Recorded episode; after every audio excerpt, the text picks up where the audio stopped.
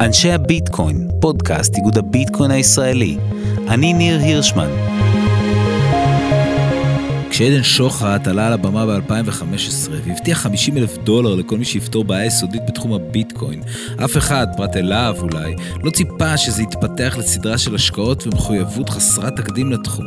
אבל עדן שוחט לא מסתכל אחורה, והיום באנשי הביטקוין אנחנו בשיחה על איך המטבעות הדיגיטליים ייראו בשנים הקרובות, ואיזה מיזמי ענק אנחנו נראה כשקרני השמש יחזרו לזרוח אחרי חורף הקריפטו. בואו נתחיל. אנשי הביטקוין, פודקאסט איגוד הביטקוין הישראלי, והיום אני חייב להגיד לכם שאני ממש מתרגש. אנחנו היום עם עדן שוחט. שלום עדן. שלום, אין שום סיבה להתרגש. לא, אני חייב להגיד לך שאני כן. קודם כל, רצינו לעשות את זה כבר הרבה זמן. דבר שני, תשמע, אתה איש יחסית ידוע בכלל בכל נושא ההייטק, הון סיכון וכן הלאה, אבל אני חושב שאנשים לא כל כך אה, מכירים את הקשר שלך לביטקוין ולמטבעות דיגיטליים. אז... אז אה, אני מניח שקודם כל צריך להגיד תודה לרון גרוס, כן, 2012 הבחור מספר על uh, הדבר החדש, על uh, ביטקוין שצריך, uh, שלדעתי אז זה היה 4.8 דולר ואפשר היה גם לעשות mining בלי שאתה צריך GPUs ובטח לא ASIC ים, תקופה משעשעת. אחרי זה, אם אתה זוכר את Colu, עמוס מאירי, צריך לדעת גם מה הסיפור מאחורי זה, eToro, פנימית. כתבו spec שקוראים לו colored coins. מי שכתב את ה spec יחד עם אה, עמוס ואחרים. רגע, בוא, בוא שנייה אחת ניקח, ניקח את זה רגע צעד אחורה. אז eToro, חברה ישראלית מאוד גדולה, עד היום קיימת. בעצם מה הם כותבים? הם כותבים ספק, okay. אוקיי. מתוך עניין. הם פשוט mm-hmm. התעניינו בתחום, אה, יוני החליט שצריך לתמוך בזה, ונתן באונטי לכתיבה של משהו שקוראים לו לימים colored coins. Colored coins, מה זה? זה בעצם על הביטקוין בלוקצ'יין, בלי שימוש בבלוקצ'יין אחר, להיות מסוגל לשים דברים שהם לא ביטקוין, זאת אומרת אסטס אחרים, בגלל זה צובעים אותם, colored coins. אנחנו באותו זמן אה, החלטנו שצריך להוריד את ה... או שמעניין אם יורידו את העלות של טרנזקציות, אז עשינו מה שנקרא ביטקוין challenge, 2000 ו... 2015, אני... 2015, כן. נכון, וואו. המון זמן. אז הביטקוין challenge, מה, מה היה המטרה? בואו קחו 50 אלף דולר אפקטיבית בחינם, convertible note, uncapped, no discount, redeemable. זאת אומרת, אפקטיבית זה מי שמנצח, מה מנצח, מי שמוריד עושה את הטרנזקציות הכי זולות, כל מיני פתרונות, איך עושים אגרגציה, לא משנה. מדהים לראות את הצוותים שכבר אז פנו. מי באמת הגיע אז לעניין הזה? אז אחד מהם היה הצוות של איתו, היה קולו, לימים הפך לקולו. אוקיי. Okay. אה, והציעו רעיונות שלימים ממומשים כיום באת'ריום, הרי colored coins ה spec, ויטאליק היה אחד מאלה שכתב אותו ב eToro בשביל איזה bounty ככה שיוני ארגן, כן, רק אה, לחשוב את ההיסטוריה. בוט... דיברנו על זה כבר, אני חושב, באחד מהפרקים, שאשכרה ויטאליק בוטרין מגיע לארץ כדי לעבוד כחלק מהקבוצה הזאת שכותבת את, אה, כן? את coins. כן, ולימים המימוש היותר נכון לזה זה כמובן אית'ריום, mm-hmm. אבל היה ניסיון להשאיר את זה בתוך הבלוקצ'יין עצמו, להשתמש בכמה ביטים שאפשר היה לשחק איתם. תקופה מדהימה, אה, ואכן ה spin out, אותו challenge בסוף אה, הפך להשקעה ב Colu. ורק ה-wild west של אותו זמן, אם אתה זוכר, אתה זוכר mm-hmm. את הוועדה שלא הייתה. ועדה של אה, נכון, בנק ישראל. נכון, נכון, בנק ישראל החליט לשבת, אה, לשבת ולדון מה יהיה בעתיד המטבעות הדיגיטליים בישראל, ונעלם. והאם, למעשה השאלה הייתה יותר מעניינת, זה האם להכיר בביטקוין כמטבע. כן. כן, שזו השאיפה שהייתה לכולנו, כי ברגע שמדינה מכירה במטבע, mm-hmm. זה הופך להיות להם מטבע ברמה עולמית. נכון. וזה היה המון מאמצים שהושקעו. כמעט כולם היו בעד, היה מישהו שהתנגד במס הכנסה, ואז הם נזכרו שבעצם לא היה כתב מינוי לוועדה, ופירקו את הוועדה.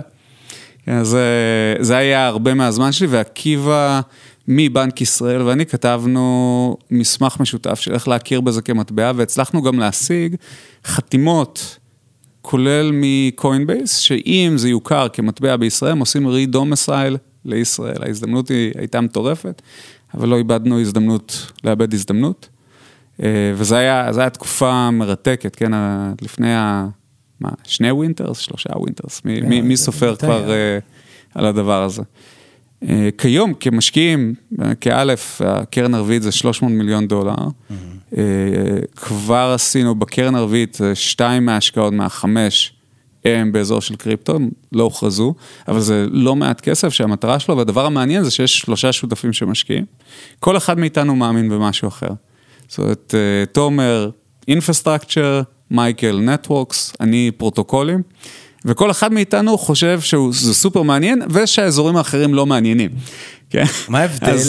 שים לי את ההבדל בין networks אה, לפרוטוקולים. אז קודם כל, אני מסתכל על incentives, זאת אומרת, ה apps זה מה שבסוף מעניין אותי, כי אני חושב שה... האפליקציות. אני חושב שבאופן מרתק, כל ההגנה של Network Effects Businesses, כן, הפייסבוק, הטוויטר, הלינקדאין, אבל בעצם כל דבר שיש בו Network Effects, אפשר בעזרת ה incentives הנכונים לפרק אותו. זאת אומרת, לינקדאין לא היו בסכנה, זה business ענק, כן, מייקרוסופט קנו אותו, mm-hmm.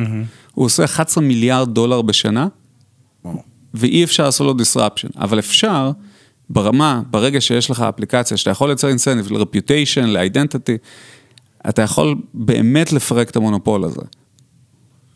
אוקיי, אני לא עוקב.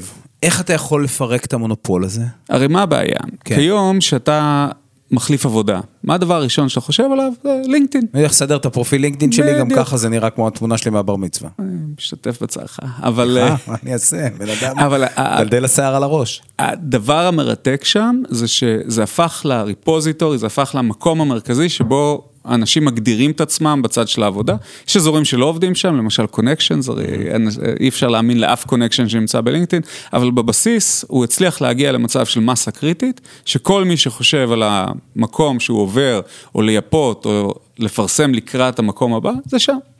זה given. Okay. עכשיו, אוקיי. מה זה אומר? זה אומר שכל מתחרה, אלא אם כן הוא מצליח להגיע למסה קריטית, לא יכול באמת להתחרות, כי אתה צריך אז לעדכן גם את לינקדאין, גם איזשהו מקום אחר, אז אין תחרות, לא הייתה תחרות, אפילו שה user interface לא משהו, יש הרבה דברים להגיד על לינקדאין, אבל יש לנו network effect חזק.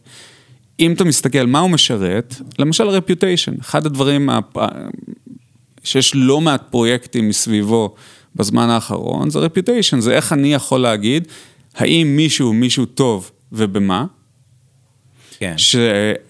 לא משנה איך אתה מממש את זה, badges בתור NFT, זה, זה, זה, זה ה details, מה שמעניין זה שזה מייצר incentive mm-hmm. לזה שכדאי לי ומעניין לי לתת חוות דעת עליך, בעד כמה אתה מקצועי במשהו מסוים, שבסוף זה אחת ההצעות הערך המשמעותיות של לינקדאין. אם אפשר לייצר incentive, שזה אומר, בוא נגיד שאני נתתי דעה על מישהו, כן. והדעה הזאת הייתה נכונה לדעת אחרים, ואני לכן אני עשיתי staking על הבן אדם הזה, על הדעה שלי, וכתוצאה מה staking הזה אני עכשיו אקבל החזרים, זה מודל כלכלי שלינקדאין לא יכולים להתחרות מולו, כי הם עושים subscriptions, זה הדרך שהם עושים מוניטיזציה.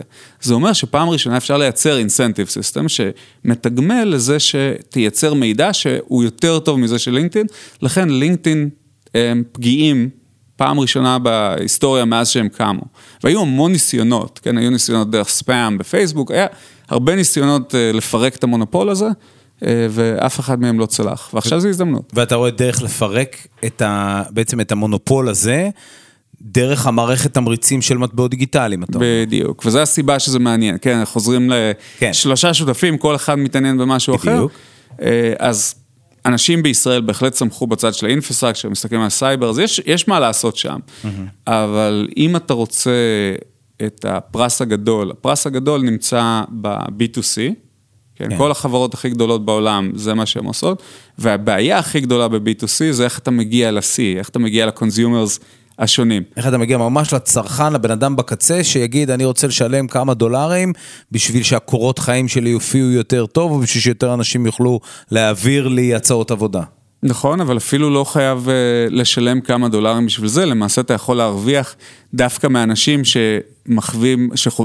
שיש להם דעה על אנשים אחרים. זאת אומרת, okay. אוקיי. למעשה הם יכולים להרוויח מזה שהדעה שלהם נכונה, או להפסיד מזה שהם אמרו שהבן אדם הזה מדהים ב design, או הבן אדם הזה מדהים ב coding, או לא משנה במה, אבל אם זה לא היה נכון, הם יכולים להפסיד גם חלק מהערך שהם בנו, וזה יוצר מנגנון שמשמר אמת. או עוזר למצוא אמת. אז קח לדוגמה, נניח אני מסתכל על המנגנון דירוגים, נניח היום בגוגל מפות לצורך העניין. מה, איך הוא מתמרץ אותי? הוא מתמרץ אותי באמצעים כיפים, זאת אומרת, הוא עושה לי כיף, הוא נותן לי כוכבים, הוא שולח לי, תשמע, עשרת אלפים איש ראו את התמונה שלך, איזה כיף, אבל אתה אומר, תקשיב, זה אפשר להכניס לתוך זה איזשהו תמריץ כלכלי, והתמריץ כלכלי הזה, זה המקום שבו אנחנו נמצאים. הוא הרבה יותר מעניין. זאת אומרת, אה, מה ש Google Maps עושה זה טכניקות שכבר עשר שנים עושים, nudging. נכון. כן, זה אותו דבר כמו שפייסבוק זיהו, שמתי שאתה מקבל נוטיפיקציה, זה דופמין rush, זאת אומרת, זה, כן. זה מה שמחזיר אנשים. אה, זה, זה מנגנונים שעובדים, אבל זה לא המנגנונים שמאפשרים לנצח רשת כמו לינקדאין. זאת אומרת, זה שמישהו יתזכר אותי שיש לי חבר שעבר בדיוק מקום עבודה ואולי כדאי, זה לא מעניין, זה כבר, זה ברמה שאי אפשר לגרום לשינוי התנהגותי, בניגוד ל בוא ניתן לך כוכב בגוגל מפס, כי נתת איזשהו review טוב על מסעדה, שזה עובד שם. אני מניח שאתה. אבל אפשר גם את זה לפרק. אוקיי. אני מניח שבטח הייתה לנו איזו שיחה לפני ככה כבר מלא שנים, שאז דיברת על איזושהי, איזושהי אפשרות לתת אינסנטיב לכלי תקשורת דרך מטבעות דיגיטליים. Mm-hmm. אבל אני חושב שברבות הימים, זאת אומרת, אנחנו מסתכלים על זה היום, אנחנו רואים שהדבר הזה אה, לא כל כך קרה, זאת אומרת, לא ראינו, זאת אומרת, ראינו כל מיני ניסיונות כאלה, אבל זה לא, זה לא הצליח. אז פרט לנניח לדבר הזה, איפה אתה רואה כן את ה... את ה תחום של מטבעות דיגיטליים הופך להיות איזשהו משהו שהוא חלק מהתשתית שמנהלת לנו את החיים. תראה, קודם כל להגיד שמשהו לא עבד, אה, זה מאוד ראשוני, זאת אומרת שאתה בונה פלטפורמה, זה, יש קבועי זמן שהם יותר ארוכים, כן? זה עוד לא אומר, אה, מה שאנחנו רואים היום ומה שראינו לאורך השנים החל מ-ICOs, אה, זה שבהחלט שיש אינסנטיב סיסטם, יש הרבה דרכים לרמות, זה לא אומר כן. שאין שם מה לעשות, אבל כל פרויקט בודד קשה מאוד להגיד מה יעבוד ומתי, זה כמו פסיכו-היסטוריה של אסימוב, שהגיע להכרה שאנשים הם מסובכים מדי, אבל קבוצות של אנשים אפשר אה, לחזות בצורה מאוד טובה, כן? אז בעולם של הקריפטו, אפשר להסתכל על מה שנקרא undercurrent, זאת אומרת, הדברים היסודיים שגורמים לשינוי, ואני חושב שהם הדברים מעניינים. והדבר הראשון זה composability, זאת אומרת, היכולת לשלב בין דברים. כיום, לפני שלוש שנים היה מאוד קשה לייצר ארנק. Mm-hmm. כן, היית צריך לבנות תשתית לא קטנה החל מהארנק עצמו, אה, איך עושים on-ramping לכסף, כן, יש, היו המון יכולות, אבל אם אתה מסתכל, כן, NFT זה דוגמה, הגדירו interface, ה interface הזה אומר, אני בשביל להיות NFT, אני צריך לתמוך בפריטי מידע האלה. אוקיי. Okay. אה, אז באותה מידה, אה, כל פרוטוקול יכול להתחבר לפרוטוקולים אחרים על ידי זה שהוא מגדיר איזשהו interface. הקומפוזיציה, זאת אומרת היכולת לקחת כל מיני חלקים, גורם לזה שכיום אתה רוצה לפתח wallet, זה חודשים של עבודה, זה בהחלט לא עשרות שנות אדם. זאת אומרת, התהליך שלנו של פיתוח ארנקי מטבעות דיגיטליים הלך והתקצר לאורך התקופה.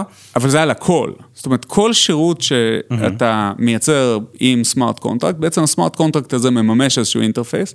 מישהו אחר יכול לדבר עם זה בלי שאתה בכלל היית מעורב בזה, זה כמו API'ים, אבל זה לייצר API's. כן, של... API, ממשק של... ממשק, ממשק בין, אה, בין, בין תוכנה בעצם. אה, בין פריטי בין, תוכנה כן. אחרים. אבל אתה מייצר בתוכו כבר את ה-incentive systems. Okay. זאת אומרת, את אותם, אה, את, ה, את הדבר שגורם לזה שאנשים ירצו, שיהיה ערך כלכלי לזה שאתה מחבר דברים ביחד. זה הראשון, ומייקרוסופט עם OLE, למי ש... לזקנים שנמצאים פה, זה כבר בין, מה, 25 שנה, זה okay. אוקיי. הם הראשונים שבאו ואמרו בעצם, אם אתה תוכל לחבר דברים שלא מכירים אחד את השני, ככה אתה יכול ליצור אה, פתרונות שהם הרבה יותר גדולים מכל אחד מהם.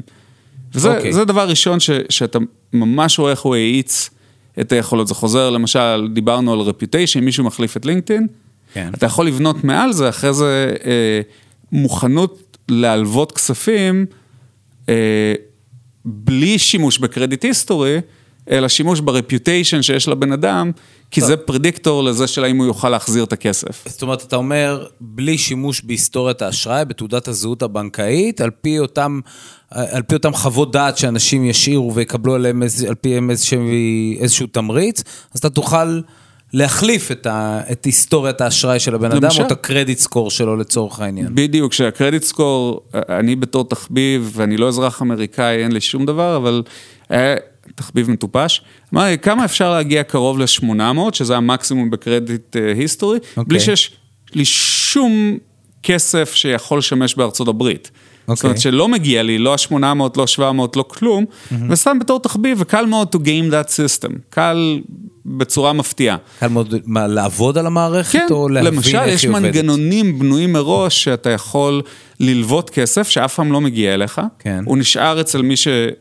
הלווה לך את הכסף, והוא משלם לעצמו כל חודש ומדווח לקרדיט היסטורי שאתה שילמת על ההלוואה. בשביל לבנות לעצמך את הקרדיט היסטורי, זה מטופש לחלוטין, אבל זה המנגנונים שנביאים שם, וזה כבר הרבה זמן, אמרתי קודם על לינקדאין, גם קרדיט היסטורי כבר הרבה זמן מחכה לדיסרפשן. Mm-hmm.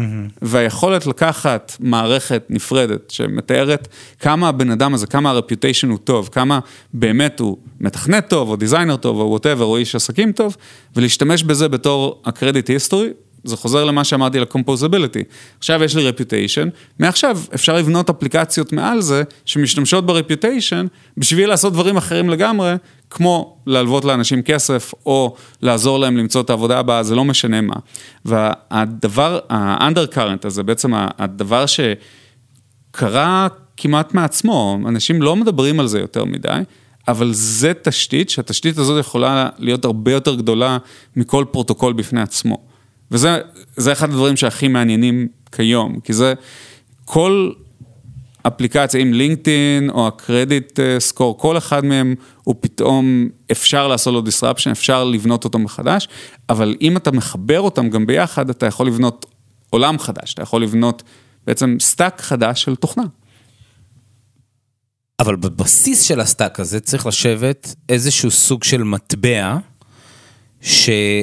אנחנו יודעים למשל, כמו ביטקוין, שיש לו איזשהו ערך, שהוא ערך מהותי שלו, זאת אומרת, mm-hmm. אז על בסיס מה בונים את כל התשתית כן. הזאת? אז קודם כל זה לא מטבע אחד, זה צריך להיות הרבה מטבעות, זה מעניין אז לראות אה, אה איך נראה אה, מעבר מאחד לשני. זה מטבע שמונפק על ידי מדינה, כזה CBDC, אה, או זה מטבע חכה, חכה, של... לפני שעברת למטבעות מונפקים על ידי מדינה. אני מדבר למשל על מצב שבו...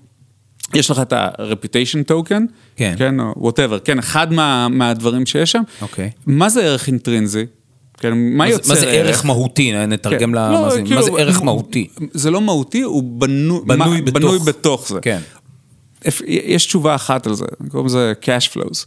כן, הרי אם אתה מסתכל, מה תזרים הערך... תזרים מזומנים. תזרים מזומנים שנובע מהחזקה באסט הזה. בסוף זה, זה הכלכלה הנורמלית, כן, שאומר, אני מחזיק בית, הוא שווה מצד אחד גם את האדמה ש... שעלה, כן, והעלייה, אבל משהו באמת שווה, את השכירות. את ה-future cash flow streams שנובעים מזה. זאת אומרת, גם אם אני מחזיק בית, באופן, גם אם אני מחזיק, גם אם, גם אם הבית הוא רכוש שלי, אני בעצם משלם שכירות, אבל אני משלם אותה, זאת אומרת, אני לצורך העניין הייתי אמור לשלם עשרת אלפים שקל בחודש, ועכשיו אני משלם אפס, זאת אומרת שאני בעצם לכאורה מרוויח עשרת אלפים שקל בחודש, מעצם העובדה שאני מחזיק את הבית, וזה מה שנותן לו את הערך, אתה נכון, אומר. נכון, נכון. אוקיי. אז אם אתה מסתכל על מטבעות דיגיטליים, כן. וזה חלק מהבעיה אה, שהייתה בעבר בהסתכלות של מה זה אומר מטבע, האם הוא ספקולטיבי לחלוטין, או האם יש לו ערך אינטרינזי. איך אתה בונה ערך אינטרינזי? למשל, חוזר לדוגמה של ה reputation, אם אני עשיתי staking על הדעה שלי עליך, ואחרים, למשל, מישהו לקח אותך לפרויקט כתוצאה מזה, והאם, אם הפרוטוקול בנוי מראש ככה שחלק מה fees על המציאה של הבן אדם לפרויקט ילכו למי שעשה staking על ה reputation, זה לבן אדם הזה, זה אומר שה token הזה ששמתי, אני מקבל ממנו future cash flow שנובע מזה שצדקתי בדעה שלי. אז כאילו אתה אומר, תשמע, היום יש Headhunters, היום יש, אה, לא יודע, כל המומחיות משאבי אנוש שמסתובבות בשוק ומחפשות אנשים לעבודות ומשלמים להם סכומים ניכרים על זה שהם יביאו בן אדם, ואתה אומר, תשמע, אנחנו בעצם... מה, נהפוך את ה... באמצעות מטבעות דיגיטליים אפשר להפוך את התחום הזה, לקחת להם את ה... את, ה, את העבודה שהם עושים בידיים היום, כמו מתווכי דירות, ולקחת להם את זה מתחת לידיים ולעשות את זה משהו שהוא יותר ממוכן? אז קודם כל כן, יש כמה שלבים לגיוס של אנשים, כן, יש לך שלב ראשון sourcing, אחרי זה prioritizing, לדעת מי הולך לעזוב את העבודה שלו, אחרי זה getting them to talk to you, כן, כן. של למה, למה שהם ידברו איתך מתי שהם מרוצים בעבודה הנוכחית, אחרי זה לוודא שהם טובים למה שאתה רוצה, אחרי זה לסגור את העסקה, זאת אומרת להעסיק אותם, אחרי זה אולי לעזור להם להיות הכי טובים שהם יכולים להיות. אתה לא מחליף את כל הרמות האלה, אבל בשלב של ה sourcing, של כן. לדעת למי כדאי לי בכלל לפנות, מי הוא טוב, מי הוא לא טוב. אני רוצה להקשות עליך בנקודה הזאת, כאילו זה נשמע שברמה של שוק זה נורא, זה נורא שווה, אבל זאת אומרת, ברמה הנומינלית, ברמת הבן אדם בקצה, זה נראה כאילו שהוא משהו ממש, אה, תעזור לי פה קצת, אה, ניתן לך אה, איזה שווה ערך של 5-10 דולר ונגיד לך תודה רבה. למה? אם אתה מוצא מישהו ש... אם אתה עשית staking על משהו שהיה מאוד לא ברור. כן, אנשים, אה, קודם כל רואים גם בקריפטו ספציפית פתאום קהל אחר שמצטרף, פתאום אתה רואה כלכלנים, כן, אנשים שלא היה לנו עליהם מידע קודם, כן. וחלקם כן. הם יוניקורנים של בן אדם, זאת אומרת, אם זה המהנדס שאתה רוצה למצוא, ואם זה הבן אדם שיודע לבנות לך מה הטוקנומיקס הנכונים, יש טאלנט שכיום מוכנים לשלם עליו הרבה הרבה הרבה יותר, והנושא של דיסקאברי, איך... איך אתה מוצא, הליהוק, כן, המקביל לזה שיש בסדרות, או הליהוק של ה-key talent הזה, בוא קח עולם אחר, מה זה CAA? Creative Artist Agency, אתה מכיר אותם במקרה? לא, האמת היא שלא. הם ה... מה שנקרא below the line agents. הם מי שמייצגים את רוב השחקנים שאתה מכיר, את רוב... זה מעין סוכנויות של סוכנים. אבל זה, הסוכ... זה סוכנות שהיא מיליארדים על מיליארדים על מיליארדים של דולרים. כן. אה, אנדריסן, A16Z, בנוי על המודל שלהם, כן? שהם okay. אוקיי. אמרו, אנחנו בעצם צריכים להיות ה-CAA של היזמים, כן? כן? אבל הביזנס הזה של מציאת האנשים, הג'וני דפס של העולם, כן? זה גם רפיוטיישן, נכון? Mm-hmm. ועל העסק הזה, אתה מקבל, לא זוכר מה המספרים האחרונים, אבל זה עשרה אחוזים בתור אייג'נט של האייג'נט, כן? כן? עשרה אחוזים מההשתתפות בסרט, זה בפני עצמו זה מיליונים או עשרות מיליונים של דולרים, נכון? Mm-hmm. זה לא נגמר, מתחיל ונגמר בלמצוא מי האדמין הבא או מי הבן אדם, כן? להצליח להבין, ובאוכלוסייה של שמונה מיליארד איש בעולם, להצליח למצוא את הבן אדם בסרי לנקה שהוא בדיוק ה top talent למה שאתה רוצה, יש שם, זה שווה הרבה הרבה הרבה מאוד כסף. אז יש לי את השאלה אודי ורטהיימר בשבילך. סבבה, תעשה את זה עם database, uh, תעשה את זה עם דולרים, בשביל מה אתה צריך את כל המטבעות הדיגיטליים המבוזרים בשביל כל העניין הזה? אז קודם כל לא צריך את זה בשביל כל אפליקציה, אבל דווקא בצד של reputation זה בדיוק ה-trustless. זאת אומרת, זה בדיוק ה... עכשיו בוא נתרגם להם, כי הם לא מבינים. דווקא בצד של המוניטין זה בדיוק משהו שאפשר לעשות בלי שאני צריך להאמין לצד השני? או אתה צריך לבנות מנגנון שיאפשר להבין את האמונה בצד השני, והמנגנון הזה עובד הרבה יותר טוב, ה-discovery של trust, היכולת למצוא על מי אתה רוצה ומי אתה יכול לסמוך, עובד הרבה יותר טוב ב-distributed tokens. והדבר השני זה שגם, זו שאלה עד כמה אנשים יסכימו שאת הזהות שלהם ואת הדעות עליהם ואת הדעות שלהם על אחרים, לתת לחברה בודדת לעומת להסתכל על זה בתור משהו שהוא, אתה רוצה שהוא ירוץ על בלוקצ'יין ויכול להיות שיהיה לו כמה אינטרפייסים שונים. יכול להיות שהחברה שעובדת עליו במקור, או הקבוצה שעובדת במקור, תייצר אפליקציה אחת, וקבוצות אחרות תייצרו אפליקציה הרבה יותר טובה.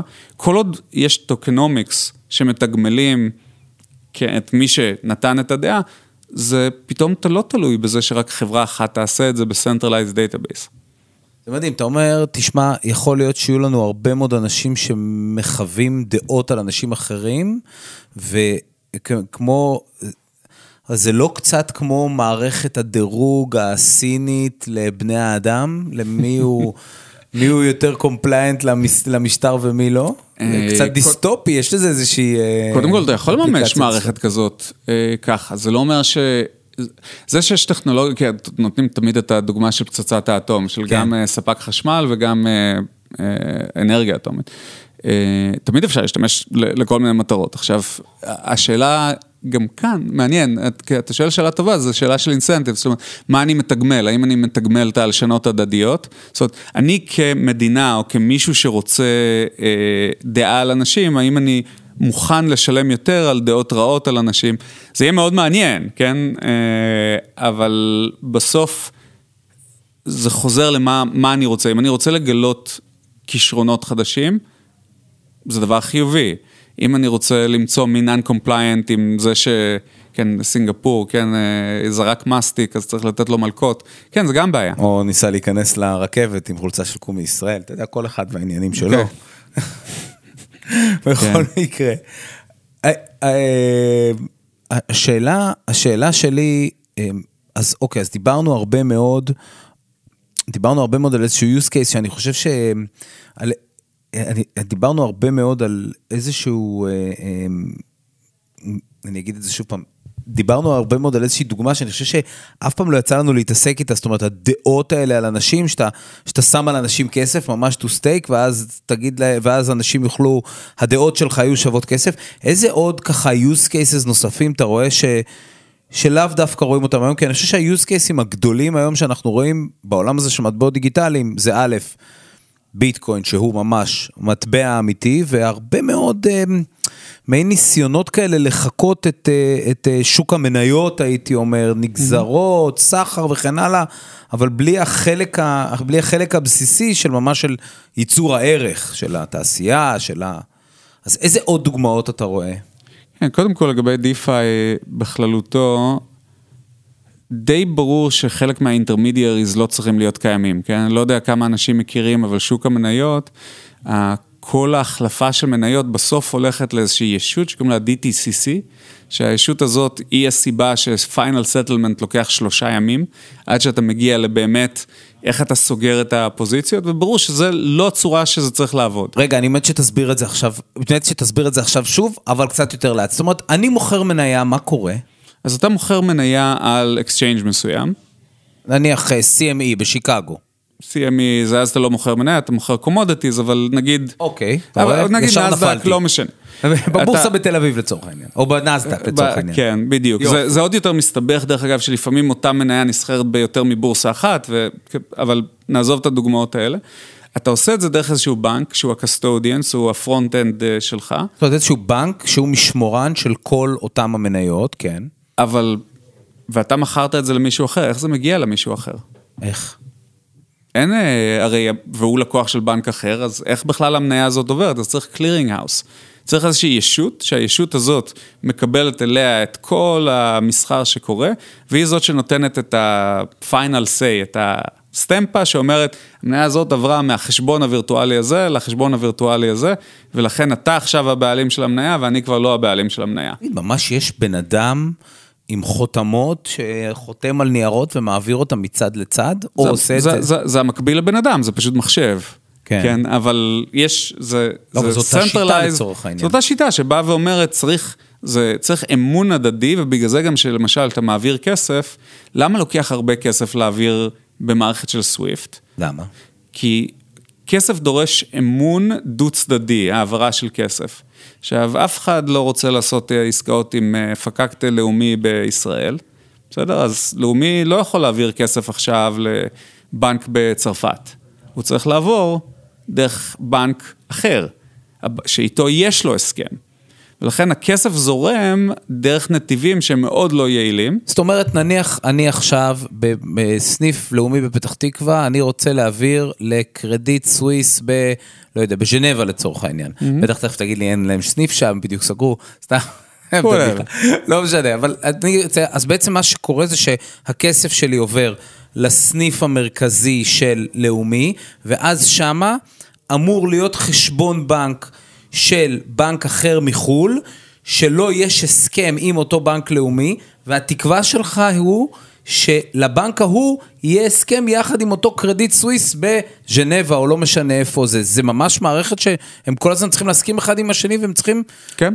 זה פריים, יש, יש נקודות מרכזיות, זה גם השליטה של ארה"ב על העברה של הכסף בעולם. יש הרי דבר שם לא פתקה, זו תוכנית המלשינון האמריקאי, איך הם יכולים למצוא את האמריקאים שלא משלמים מיסים או שעושים אה, money laundering. כן. אז זה רגולציה, הרגולציה הזאת לא אמורה להיות מופעלת על מישהו מישראל, על בנק ישראלי. נכון? Mm-hmm. הרי זה לא בארצות הברית. נכון. והם אומרים, אין שום בעיה, אתם לא, לא צריכים להיות תחת פתקה. אה, אתם רוצים להעביר כסף דרכנו. עכשיו, מה הבעיה? אותם נודס מרכזיים, רובם נמצאים בארצות הברית, אז כמעט כל כסף שאתה תעביר יעבור דרך ארצות הברית, ולכן אתה חלק מהתוכנית הזאת שקוראים לה פתקה, אם אתה רוצה או לא רוצה, כי הכל עובר דרך אותם סיטי בנק, קרדיט סוויס, ג'יי פי מורגן, והם אלה שיש להם את ההסכמים עם הבנקים האחרים. והם עושים הרבה מאוד כסף מזה שהם שולטים בעצם בצנרת הזאת של העברת הערך בעולם. הם עושים לא מעט כסף, אין לי את המספרים האחרונים, אם אני זוכר, שאז הסתכלנו על uh, חברות של העברת כסף, סוויפט זה עסק של כשניים עד שלושה מיליארד דולר בשנה, זאת אומרת, יש שם כסף.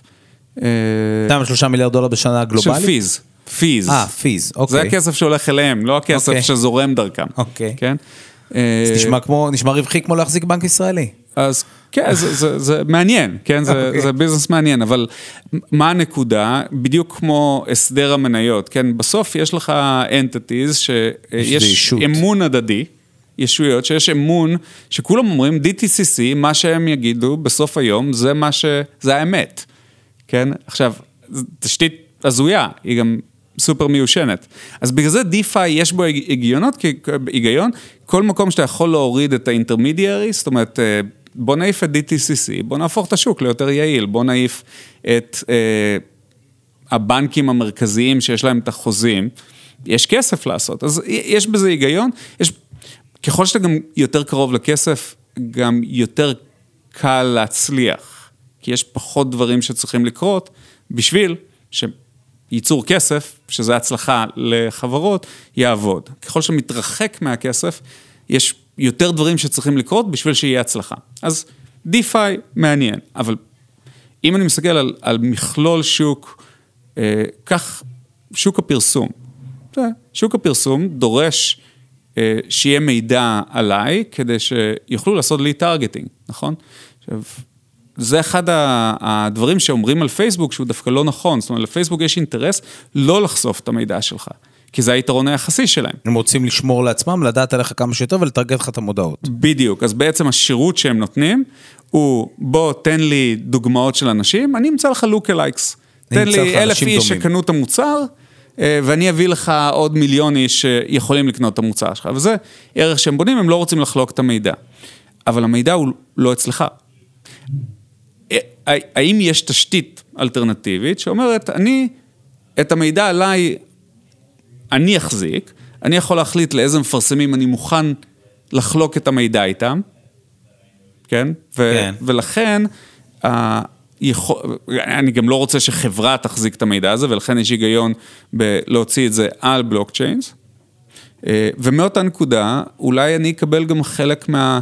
כסף של הטרגטינג עליי, זאת אומרת, אם אני שווה... אבל זה המון עבודה לפרט, לא? זה כאילו, זה לפרט, זה נשמע אחלה, אבל לפרט עצמו, לבן אדם בקצה, זה המון עבודה. לא, למה? אני שומר לעצמי את המידע, לא, אני, אני בסך הכל עושה... מחליט... אני מתחבר, מחבר, אם זה יהיה וולט או כל דבר אחר, יש שאלה אמיתית של מה... מה מה הרמה של, האם ה wallets יהיו ה front-end העתידי, אבל אני מתעלם שנייה, האם wallet זה הדרך שדרכה אני אתחבר לשירותים, אבל בוא נניח שהתחברתי לשירות. רגע, בוא נשמור את השאלה הזאת לעוד דקה. אז אה, אני מתחבר לדאק גו גו, כן, או אני מתחבר לשירות אחר ש... או, יש לו מידע. ש... כבר היום שאני מתחבר לקריפטו סלאם, כבר היום שאני מתחבר ל... ל... לשווקים של NFT, אני כבר מתחבר יחד עם, ה... עם הארנק שלי לצורך העניין, ואז מזהה לא צריך, אותי. ואז אני לא צריך לעבוד, זאת אומרת, אם נכון. למשל מידע עליי זה שאני הבעלים של ה-NFT הבאים, זה בשמחה אפשר לפרסם עלה, אליי, כן. NFTs אחרים שקשורים, אבל אתה יכול להרחיב את זה לכל דבר אחר. קניתי כרגע אוטו, אם אני מוכן שהדבר הזה יישב אצלי, בתור משהו שמתאר אותי, mm-hmm. אבל למפרסמים, רק למפרסמים שאני רוצה, או כאלה שאני מקבל מהם איזשהו אפסייד, אני מוכן שהמידע הזה יעבור. לא הייתי צריך לעבוד, וקיבלתי פרסומות יותר מדויקות, כן? זאת אומרת, יש דרך לבנות מחדש את התעשייה הזאת, שהיא אחת התעשיות הכי גדולות, כן? זה, נגיד, יש את הבדיחה, שאלה של מה המקצוע הכי ותיק בעולם, האם זה פיננסים או זנות. ואז הטענה שאתה צריך פיננסים בשביל לשלם על זנות, כאילו יש את ה-chicken and egg.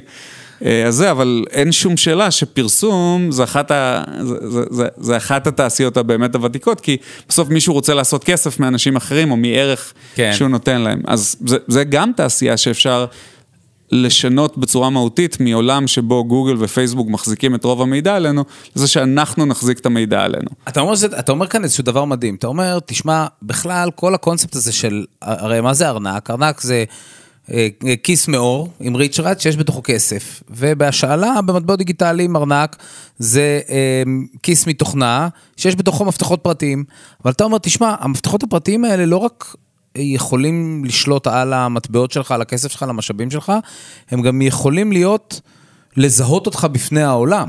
Mm-hmm. ולהחזיק, ולהיות מפתח למידע עליך, שאתה יכול, שזה החלטה שלך, זה כמו, מדברים על exchanges ואומרים, אה, אם אתה לא הבעלים של ה-private key, הכסף הוא לא שלך. נכון.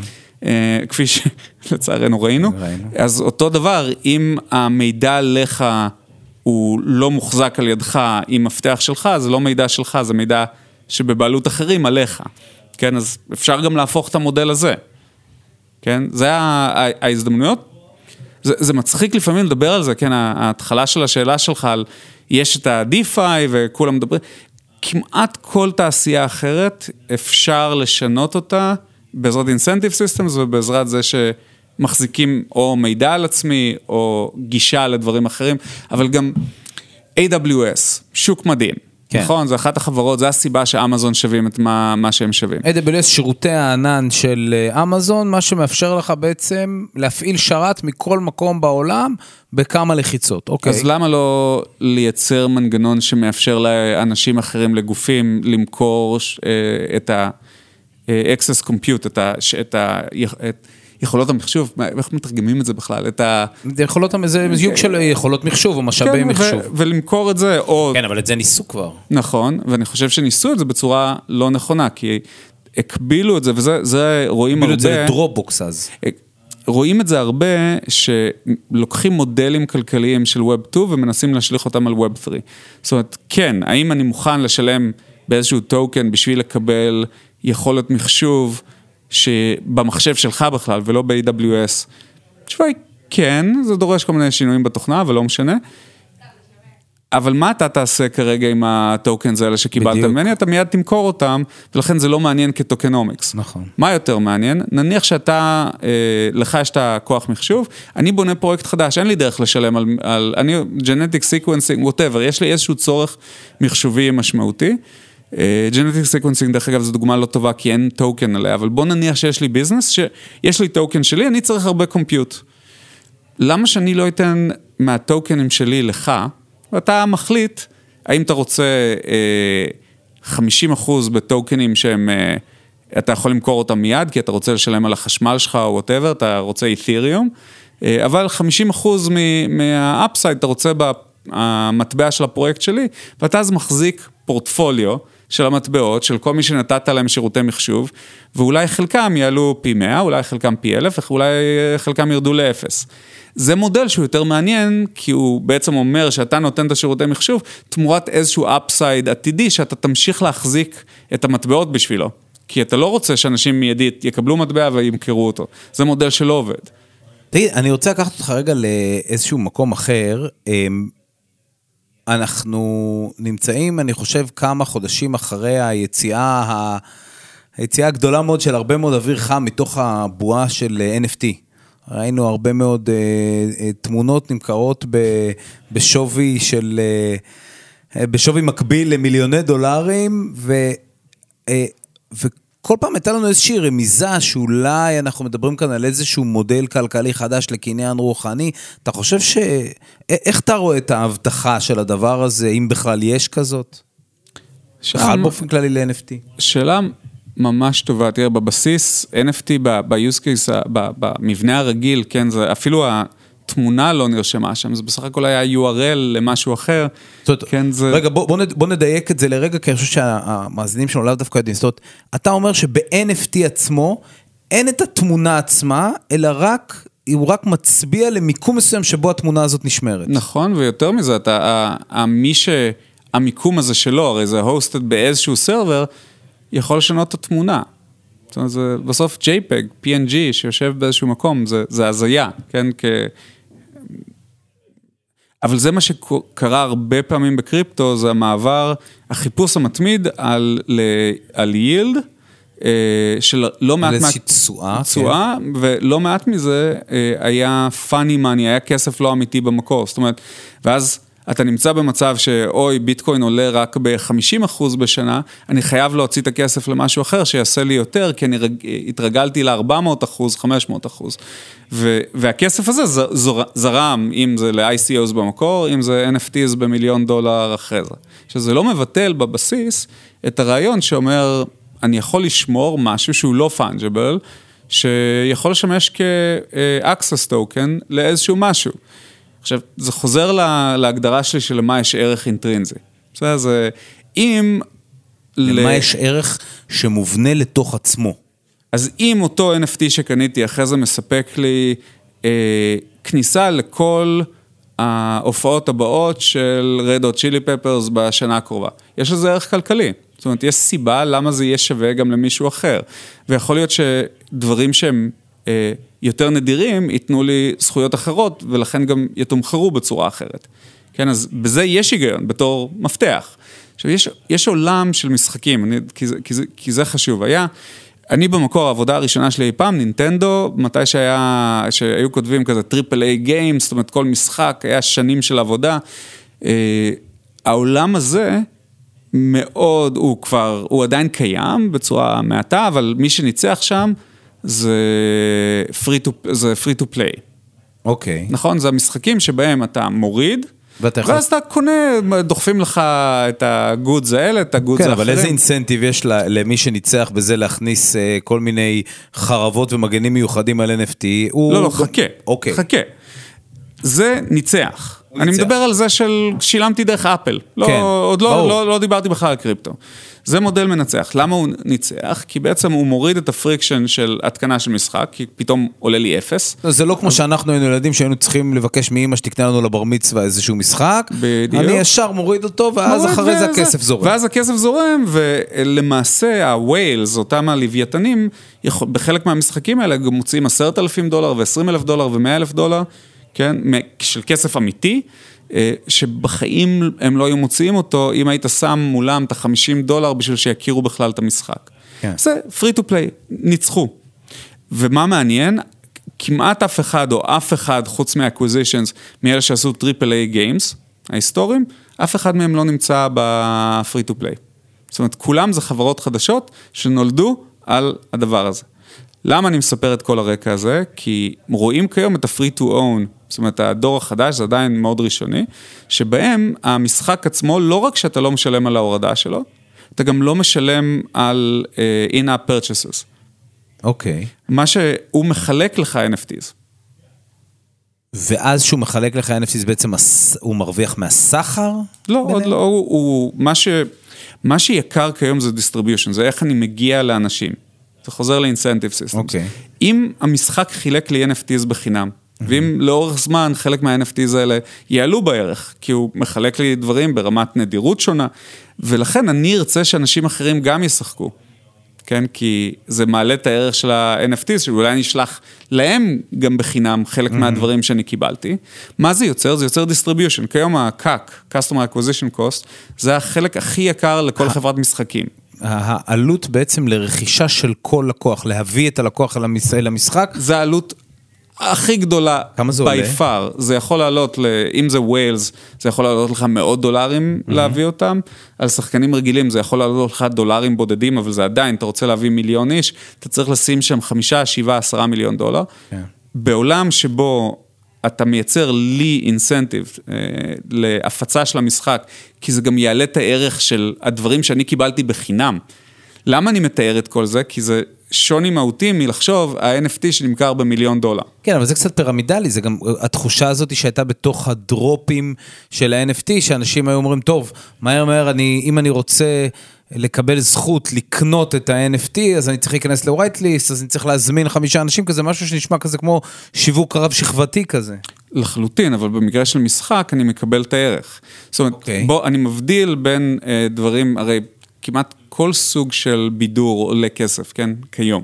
אז אנשים מוכנים לשלם על זה, זה גם מבדר אותם. זאת אומרת, זה יוצר, זה אותו דבר כמו ללכת לקזינו ולהגיד, התקציב שלי זה 100 דולר, כי אני נהנה מהמשחק. אז זה לא פירמידלי, כי הוא מייצ... נותן לי את הערך, אני משחק במשחק. קודם שילמתי על המשחק הזה כסף, עכשיו אני לא משלם עליו כסף. אבל מצד שני, כל הסיפור של play to earn למשל, כל הדברים האלה שדיברו עליהם, אני חושב, לפני חצי שנה, שנה, כאיזשהו משהו שהוא מאוד מאוד משמעותי, ושיש אפשרות שיהפוך את הזירה, זה דברים שבסופו של דבר, לפחות הדוגמאות שראינו, לא ראינו איזושהי דוגמה מוצלחת בג... בהקשר הזה. בגלל זה, זה, זה הדבר שתמיד מזכיר לי את uh, אחת התרומות המרכזיות של גרטנר לעולם. כן. זה מה שנקרא גרטנר hype cycle. כן, למי שלא מכיר את זה, שווה, זה אפשר לחפש את זה ולראות בדיוק את הגרף.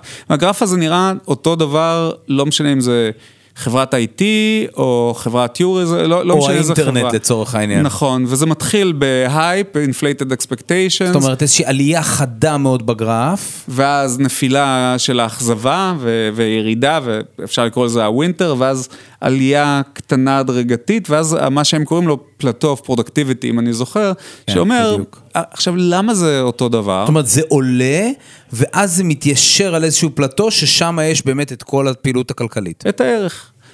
למה זה כזה מעניין? כי הם לא, זה לא קשור ל-IT, זה לא קשור לכלום, זה קשור לבני אדם. זה מה שאנחנו עושים. אנחנו, בבסיס שלנו, אנחנו מייצרים את ההייפ, אם זה בעזרת תקשורת הדדית, אם זה ב greed, כן, זה לא משנה למה, אבל ככה בני אדם מתנהגים, זה מה שגרטנר מידלו. גרטנר מידלו בני אדם, לא משנה שהם אנליסטים של IT. אז אותו דבר קורה בכמעט כל תחום אה, בחיים, וגם בעולם של משחקים. אם תסתכל על ההתחלה של ה-free to play, היא נראתה אותו דבר. זאת אומרת, ההתחלה של העולם הזה, הם הרוויחו הרבה פחות מהטריפל איי, עד שלא. עד שהם הרוויחו הרבה יותר מהטריפל איי. אם אתה זוכר, לפני זינגה, היה הרבה חברות אחרות שלא מכרו פרות, אבל מכרו נכון. משהו אחר, וזה לא עבד. כן. כן, אז אה, זה הכל, זה השאלה של מה המודל היותר טוב, ומודל שבו אני גם לא משלם, ואני עוזר להפצה של המשחק, שזה ההוצאה הכי גדולה של החברה, ובתמורה לזה אני מקבל איזה שהם assets, שאולי יהיו שווים יותר כסף, פחות כסף, זה מודל יותר טוב מאשר מודל שבו אני צריך לשלם עשרות דולרים או מאות דולרים, או צריך לעבוד, מה שאני רואה את הבן שלי בן ה-11, עובד שלוש שעות בשביל לא להוציא תשע דולר אה, לקנות gems אה, במיינקראפט, כי הוא יכול לעשות grind, ובשלוש שעות, פשוט התמחור שלו, של הזמן שלו, הוא אומר, אני כנראה יכול לקבל לא יותר משלושה דולר לשעה, כן? זאת אומרת, זה אפקטיבית, ככה הוא מתמחר את הזמן שלו. אה, אז, אז, אז זה תעשיית ענק, שפשוט יש מודל יותר טוב אם אתה מממש את זה בעזרת קריפטו. האם זה יהיה המשחק הראשון, השני, העשירי או החמישי? who knows. אבל זה מודל יותר טוב. בסוף כל פרק אנחנו שואלים, אה, מה אתה חושב בשנים, האחרונות, בשנים הקרובות, אבל אני חושב שהיה לנו כאן כמעט שלושת רבעי שעה על מה יהיה בשנים, בשנים הבאות. אז אני רוצה קודם כל להזמין אותך כבר עוד פעם לעוד פרק בהמשך, ודבר נוסף, להגיד לך תודה רבה שהיית איתנו היום. ממש בשמחה. אני חושב שה... שאלת אותי שאלה קודם, שאומר מתי... אמ, מה יקרה שיהיה שימוש של המיינסטרים בבלוקצ'יין? ואיך זה ייראה באותה נקודה, ואני חושב שבדומה לכמעט כל טכנולוגיה אחרת שראינו, אם זה האינטרנט, אם זה טלפונים, בנקודה שזה יהיה במיינסטרים, אתה כבר לא תשים לב לזה. זאת אומרת, זה פשוט יהיה איזה שהם צינורות שעושים משהו, וש... ו- ו- והדבר המעניין יהיה האפליקציות שבונים מעל זה. עדד שוחט, תודה רבה. שמחה, תודה על ההזמנה. תודה לכל מי שהשתתף בהכנת הפרק. תודה מיוחדת למני רוזנפלד, יושב ראש איגוד הביטקוין הישראלי, שרק בזכותו אנחנו יכולים להביא את הסיפור הזה אליכם. הפקה ועריכה, ניר הירשמן. הקלטה ועיצוב סאונד, עידן קין שמיר. את הפרקים שלנו ניתן למצוא בספוטיפיי, אפל פודקאסט וגוגל פודקאסט. למי שרוצה לקרוא עוד אפשר להיכנס לאתר איגוד הביטקוין הישראלי בכתובת bitcoin.org.il. אל תשכחו להירשם לרשימת התפוצה שלנו באימייל, אנחנו מספרים שם על הרצאות, אירועים ועוד דברים מעניינים שקורים בקהילת הביטקוין הישראלית. נתראה בפרק הבא של אנשי הביטקוין.